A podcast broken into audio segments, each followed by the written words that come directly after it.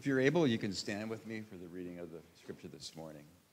Our scripture this morning is going to come from the book of Matthew, chapter 25, verses 1 to 13. At that time, the kingdom of heaven will be like ten virgins who took their lamps and went out to meet the bridegroom. Five of them were foolish, and five were wise. The foolish ones took their lamps, but did not take any oil with them. The wise ones, however, took oil in jars along with their lamps. The bridegroom was long time in coming, and they all became drowsy and fell asleep. At midnight, the cry rang out Here's the bridegroom, come out and to meet him. Then all the virgins woke up and trimmed their lamps. The foolish ones said to the wise, Give us some of your oil, our lamps are going out. No, they replied, there may not be enough for both us and you. Instead, go to those who sell oil and buy some for yourselves. But while they were on their way to buy the oil, the bridegroom arrived. The virgins who were ready went in with him to the wedding banquet, and the door was shut. Later, the others also came. Lord, Lord, they said, open the door for us. But he replied, Truly I tell you, I don't know you. Therefore, keep watch, because you do not know the day or the hour. Bless the reading of the word.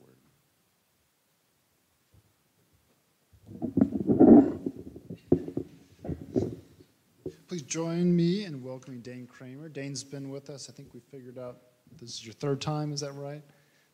So, Dane is from Somerset, Pennsylvania. He lives there with his wife, Cynthia, and he formerly served as a pastor in United Methodist Church in Lower Somerset County.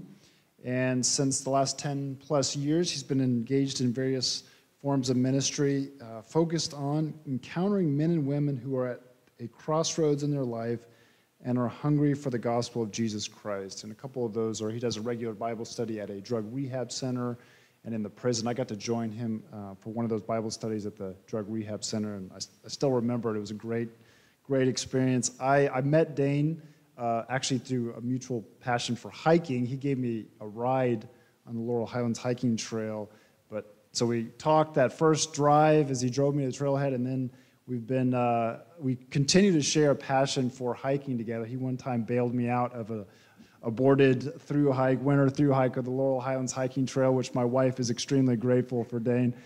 But more than that, I just so appreciate Dane's passion for uh, the scripture and for Jesus, for the gospel of Jesus Christ. If I can get Dane to come out from Somerset, it's not a short drive. I'm always excited because I love to hear Dane preach. So thank you so much, Dane, for being here. Uh, we're so glad.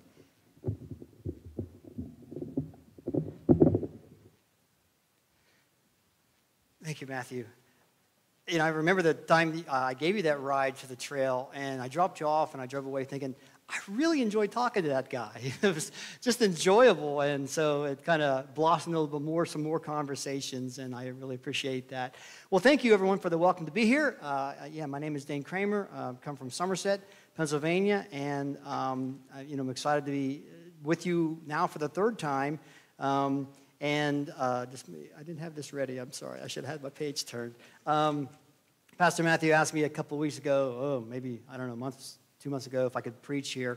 And I'm, I'm a busy guy. I got a lot of things going on, and but we were able to. We had a date that it worked, so I was very pleased to come back and, and join you here again today.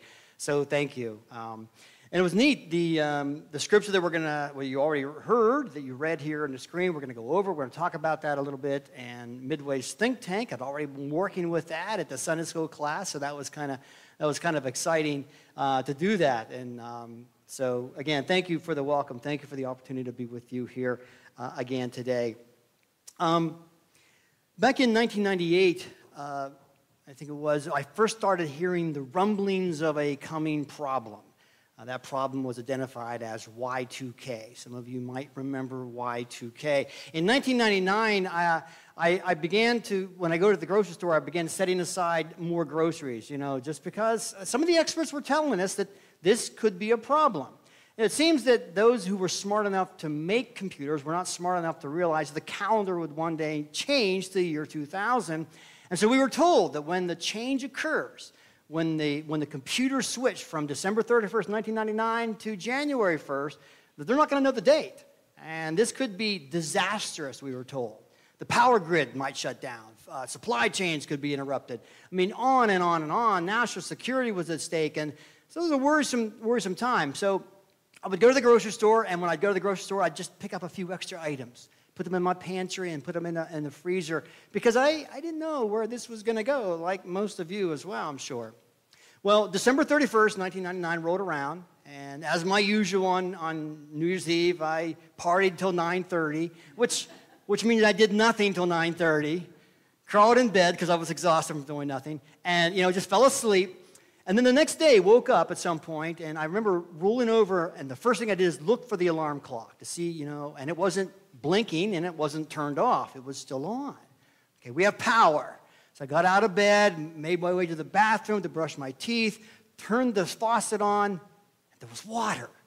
So I, we have power, we have water, that's good. I then went to the front living room and looked out the window to see if the National Guard were patrolling the streets and if, you know, uh, uh, chasing away looters and things. And it, and it was nothing. It was quiet. It's, you know, a, a car slowly rolling down the street on New Year's Day. It was nothing.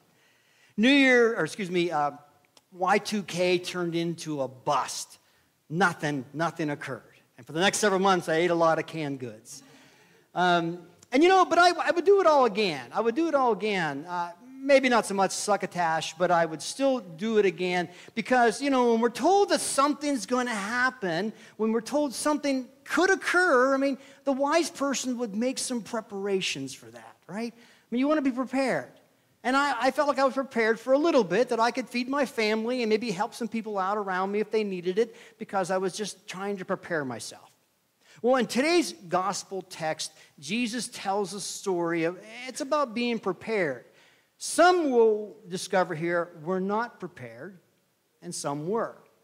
And it's my hope that as we take a look at this passage together, that we'll discover where we are in that lot, where we stand with Him in relationship to this parable, in relationship to Him. And that's what I hope to discover here today. But if you would, let's just humble our hearts, quiet our hearts one more time, and go to the Lord and seek his blessings, if you would, please. Heavenly Father, we do thank you for this time. We thank you for the singing of songs, for the fellowship that we've experienced, for the goodness of just being with one another. And we thank you for your word. We thank you for reading it and hearing it. And now, Lord, we wait on you. Show us yourself, we ask. Teach us. Explain to us who you are, Lord. Help us to identify you in your word. And then, Lord, we pray that you would make us more like you. We now wait on you, Father God. In Christ's name we pray. Amen. So, Matthew chapter 25 is near the end of what we call the Olivet Discourse. In the Gospel of Matthew, there are five major discourses. Uh, that's what scholars, Bible teachers tell us. Matthew didn't, but you'll find them.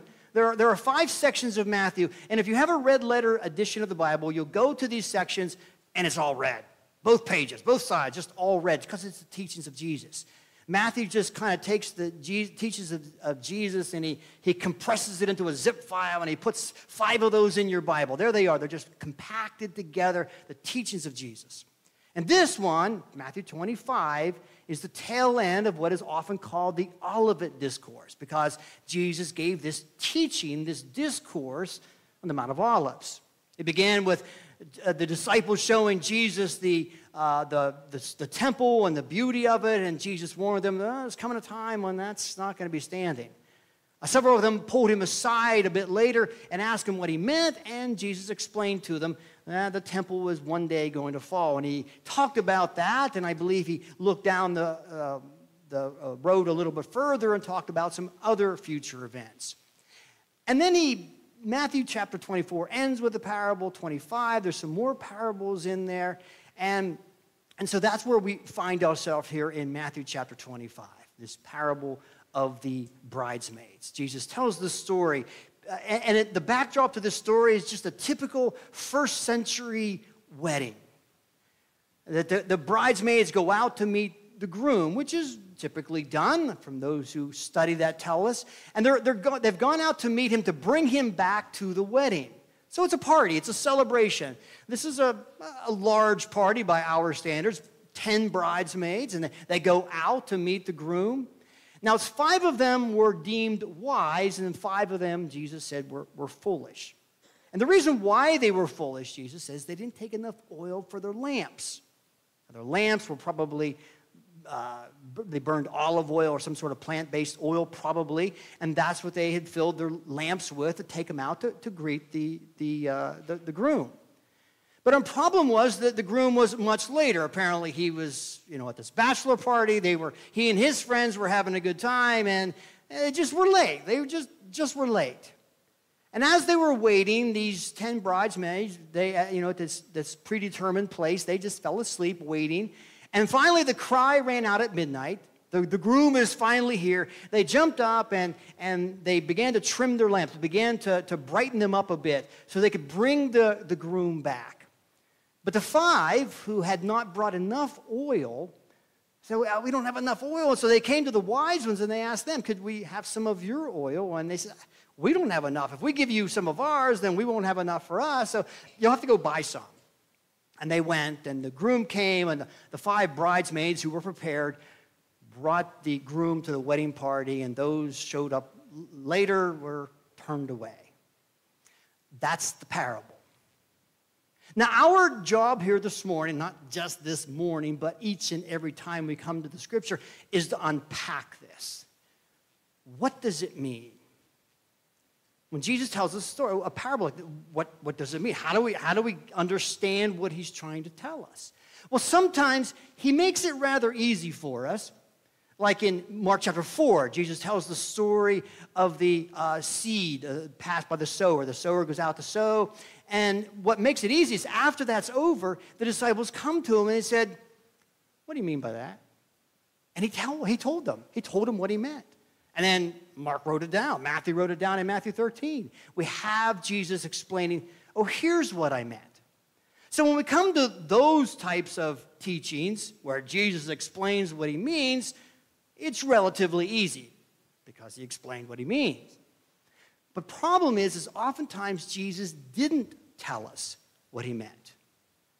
He'll say something, it's just like hanging in the air. What do we do with that? How do we understand it? I mean, what, what does it mean? He didn't, he told us a story. I like the story, but what does it mean? And that, that's our task to figure it out. Now, there's a temptation sometimes when we come to the parables of Jesus to to think, well, everything in them must have a corresponding meaning to it. For example, the seed uh, of the sower we just talked about in Mark 4 and Matthew 13. In that particular parable, everything there seemed to have a corresponding value to it. The seed was the word of God. The sower was the Son of Man. And the, the, the stony uh, uh, soil, for example, was the heart that was unprepared. And on and on. The, all, everything has a value to it. But the problem is, not every parable is like that. And for example, in Luke chapter 18, um, Luke tells us that Jesus once told this parable so that men ought always to pray and not faint. In other words, that's the purpose. He told a story for one point that we would pray and not lose heart. And therefore, in those types of parables, it seems like everything in that parable doesn't necessarily have a corresponding point to it. It's just a story. They're almost like props on a stage during a play. They're there for value, to, to lend themselves to the story itself, but they don't really mean anything. So we have both of those happening.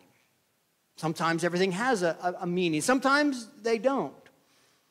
How do we figure it out? I mean, how, how do we make sense? What does this mean? I presented the problem, I haven't presented the, the solution yet. Well, let, I don't know. I mean, I don't know. It, it's tough. It's tough. Let, let, me, let me tell you something, too. And, and I, this is my third time that I've preached here. And I probably should have said this the very first time I came. And then, and you might always want to remember this, especially if you have me back, though after I tell you, you may not. But never forget this I could be wrong. I mean, I might be wrong up here, right? I mean, I, am not wrong on purpose. I'll give you that. I'm not up here telling you something that I know is foolish and wrong and just giving it to you. I, am not like that. That'd be like psych, psychotic or something. But I, I, what I'm telling you, I think is right, and I'm going to give you what I think is right, but never lose sight of the, the fact that I could be wrong in what I'm telling you. It would serve you very well to remember that I might be wrong in what I'm telling you. I mean, I've never been to seminary. I've never been to Bible college. I've never been to college. I, I made it through high school barely.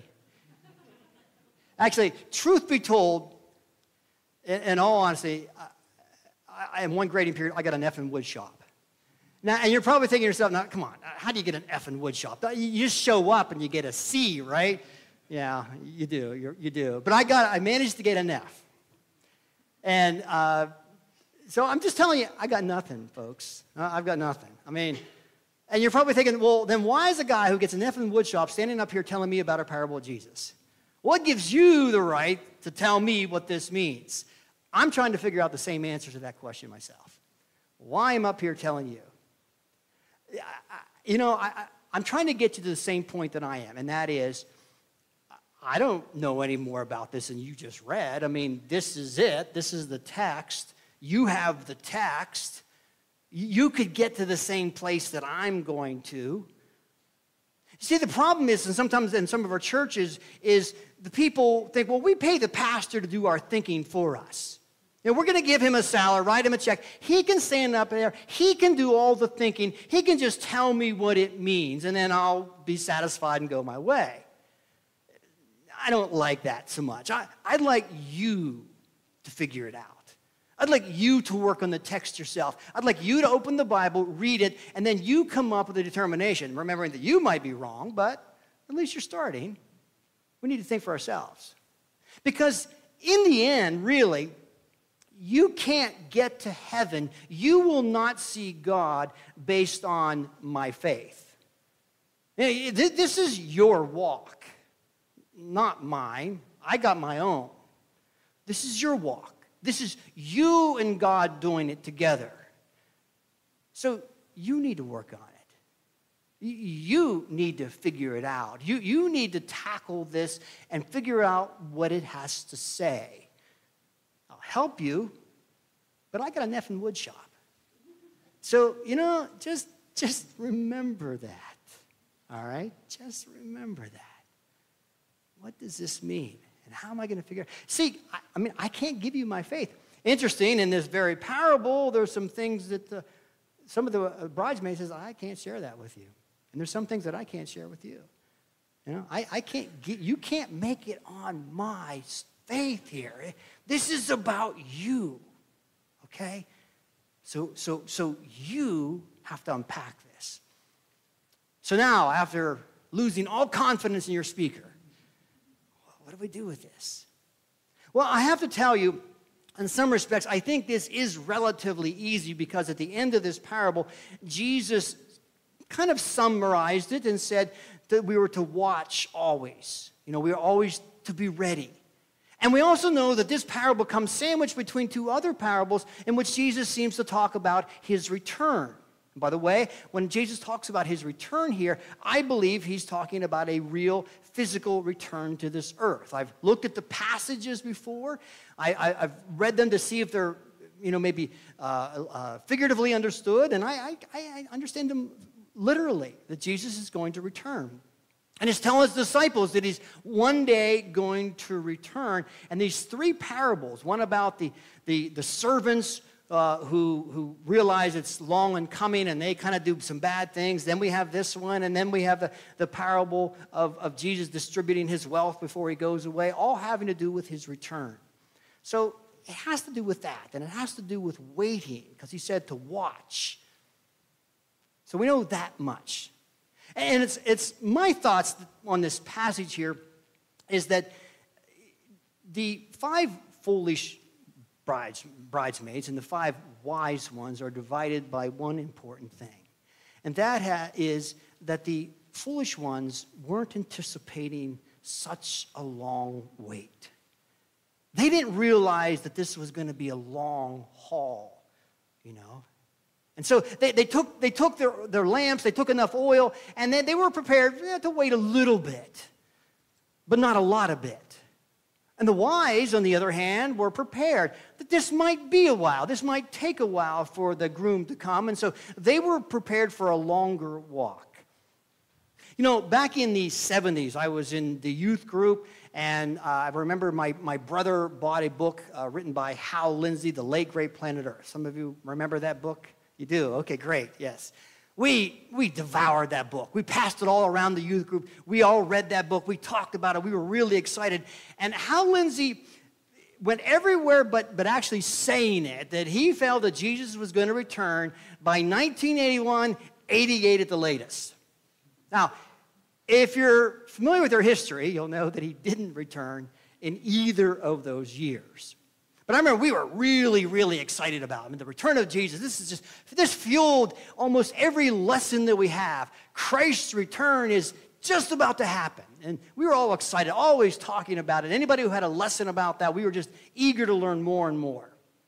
You know, um, ha- there's a Bible teacher by the name of Steve Gregg. He's in Southern California. I like to listen to him. I've talked to him on a few times. It, just a, a brilliant man. And he shares, now he grew up about an age before, or a few years before, in the 60s. And in the 60s in Southern California, there was the hippie movement. And in the midst of this hippie movement was another movement that was genuine. It's called, uh, often called the Jesus movement. I think the Jesus Revolution is a movie that came out not long ago. It's about that era. And he describes how also and then all they were talking about was the return of Jesus. It was going to happen, it was going to happen soon. And he shared how many people flocked to the church, all excited. It's going to happen, it's going to happen soon. And eventually, some of them left the church. It didn't happen. They all got on the train ready for it to roll, and it never left the station. And they waited a decade or so, and they were told by their teachers, this is going to happen didn't. And they just drifted. You see, they weren't apparently ready for the long haul, the long wait. Thought it was going to happen soon. They thought it was going to happen quickly and in their own lifetime. Let me tell you this there hasn't been a generation of Christians yet that hasn't viewed the second coming of Christ as in their generation. They all have. We all have. We all have looked at our own lives. Oh, it's going to happen now. All the signs are ripe. It's going to happen now. If you've said that, you often remember that every Christian before you has also said that. And, I, am not trying to discourage you from that belief, but I just want to caution you in a sense that sometimes people get discouraged when they hear that talk and it doesn't come about. And, and these five foolish bridesmaids, apparently weren't in it for the long haul. They weren't prepared to wait that long. And I think that's probably one of the major themes that I see coming out of this parable. But there might be another. You see, these foolish bridesmaids, they weren't prepared to wait that long. They didn't think the long would be that long, the wait would be that long. And I think sometimes today we also have a group of Christians who think, well, I didn't think the wait would be that hard. You know, it's, I'm waiting for him and it's, it's getting difficult. I mean, I, I, thought he was coming soon, and, and it's not that it's so long to wait, it's just so hard to wait for him. And they could become discouraged with that. Back in the 80s, uh, in 1984 to be exact, I met a man who's my age, and I had never met a young Christian man like that who was on fire. I mean, I, I was kind of like the leader of my youth group, but I couldn't hold a handle, candle to this guy. I mean, he, he quoted scripture like he read it, not like somebody had quoted it and he learned it from them. He actually read the stuff, you know. And he really inspired me, and, and my, my life just took off spending time with this young man who really loved Jesus. But then he ran into some problems. Later on in the 80s, his wife left him for someone else. And then in the 90s, his mother got really sick, and she suffered long with, with cancer. And then later, he got sued in court over a mistake that he made in business dealings and he lost a lot of money. And over the years, you could see it happening slowly and then more rapidly, and that was his faith started to slide, to slip. Now, I haven't talked with him in years, and the last that I heard is he gave all his Bibles away. Just walked away from the faith. Now, I don't know for sure if this is what happened, but I have this sense that probably what occurred in his life is he was waiting for the rescue of Jesus. He was waiting for him to come and, and rescue him from these problems, rescue him from where he was, and it just wasn't happening. And he couldn't wait that long while it was that hard. And he turned his lamp out, shrugged his shoulders, and walked away. How sad, how, how desperately sad to think that some of us could get to that point where it, it's getting hard to wait. Not just long, but it's, it's getting hard to wait for Him. And I think one of the reasons why is we have this notion that surely Jesus is going to come rescue me. I mean, surely He's going to bail me out of this situation. Surely I won't live in this pain forever. I mean, surely He's coming, right? And then he doesn't, or at least not as we would anticipate. And there are some people who, after a while, trim down their lamps, let them burn out, and walk away. And I think just how terribly sad. Because, as most of you know, Jesus is never promised us an easy walk. In fact, if you want to see what he did promise us, I think it's Luke 17. He said, You will be offended. Now, that he promised to us. You will be caused to stumble. That's coming your way. But somehow we get this notion that Jesus He's going to rescue me from this, right? I mean, he's going to bail me out of this, right? He's going to save me from this physical pain, this mental pain, this emotional anguish. Somehow he's going to reach in and just going to just remove all of this, right? And then when he doesn't, there's this temptation like my friend faced. We thought, you know what? It's time to give my Bibles away. It's time to walk the other direction. And I don't want that happening here midway. Now, I, don't want that happening in your life where, you know, you think this, this wait is just a little longer than I expected or it's a little more difficult than I anticipated. And I think there's probably a couple of ways that we can prevent that. One is read your Bible. I mean, I, that's almost cliche, you know, or read your Bible. But, but I'm serious. It's the words of Jesus. So it's just, I, I find so beautiful. Uh, Matthew gives us, we talked about those five, those five great discourses of Matthew, uh, of Jesus, the teachings of Jesus. They're just rich and, and, and they just, they're just medication for the soul. I mean, they're just wonderful.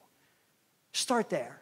Go to Matthew chapter 5. I know you guys did not long ago the Sermon on the Mount, not, not terribly long ago. Ah, oh, beautiful words seeing the multitude, he went up on a mountain. When he was seated, his disciples came to him, and he opened his mouth and he taught them, saying, Blessed the poor in spirit.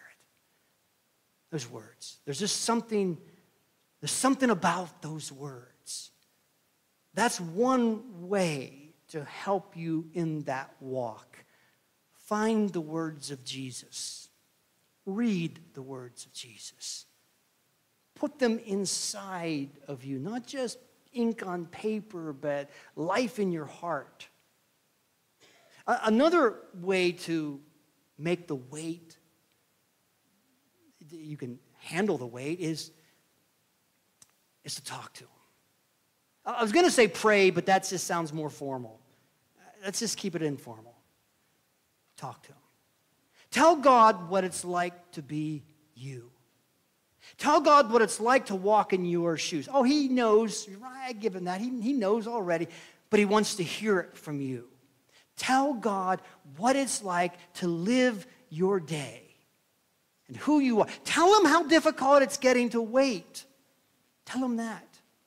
Tell Him how hard it is to wait. God, today's a real struggle. God, today's, it's really tough being me today. I'm having a tough one. And just saying those words to Him, I believe, will help you. It'll keep some oil in your lamp. Because this is about your walk, folks. This is about you. And thirdly, keep doing this. I mean, you, you want to spend time with, with people who love Jesus. You want to be around them. You want to be close to them. You want to be feeding off from them. And if you're coming to a place like this and you know someone who's sitting on the other side of the church or sitting in a different pew who you know is struggling with some of those difficulties and maybe looking at the oil in their lamp thinking it's going to run out soon, maybe you ought to seek them out and somehow touch them. Whether it's a physical hug or touch them with a listening ear or just some comforting words you need to help them along their way. And some way, I mean, you can't give them your faith. You, you can't give them that, but you, you can give them something of you, something of Him. Because we don't want to see one another stepping away. We don't want to see others shrugging their shoulders and going home. And, and so, for you who are waiting today, for, for you who are waiting, not just in time, but in severity of life, I want to say, hang in there. I, I want to say, just hang in there. He knows it's difficult, He knows the pain, he, he knows the loneliness and the hurt, and He knows how you are suffering. And He wants to walk with you. Please don't give up. Do those things that I mentioned. Seek Him out, seek His words. And I believe that'll keep the oil flowing in your lamp that you want to be burning on the day of His arrival. Will you pray with me? Gracious God, how good you are to us. Oh, your love for us. We thank you so much. We thank you, Lord, for caring about our lives and where we are in the midst of everything. Lord, I pray for this congregation and just ask your blessing upon them. Lord, for those who are waiting and, and getting weary while they wait. Oh, Lord, infuse them with your spirit and your power, that you would be kind to them, oh God. You would hear their prayers and you would walk with them so that your name be praised in all that we say and do. This we ask in the name of your Son, Jesus Christ. Amen.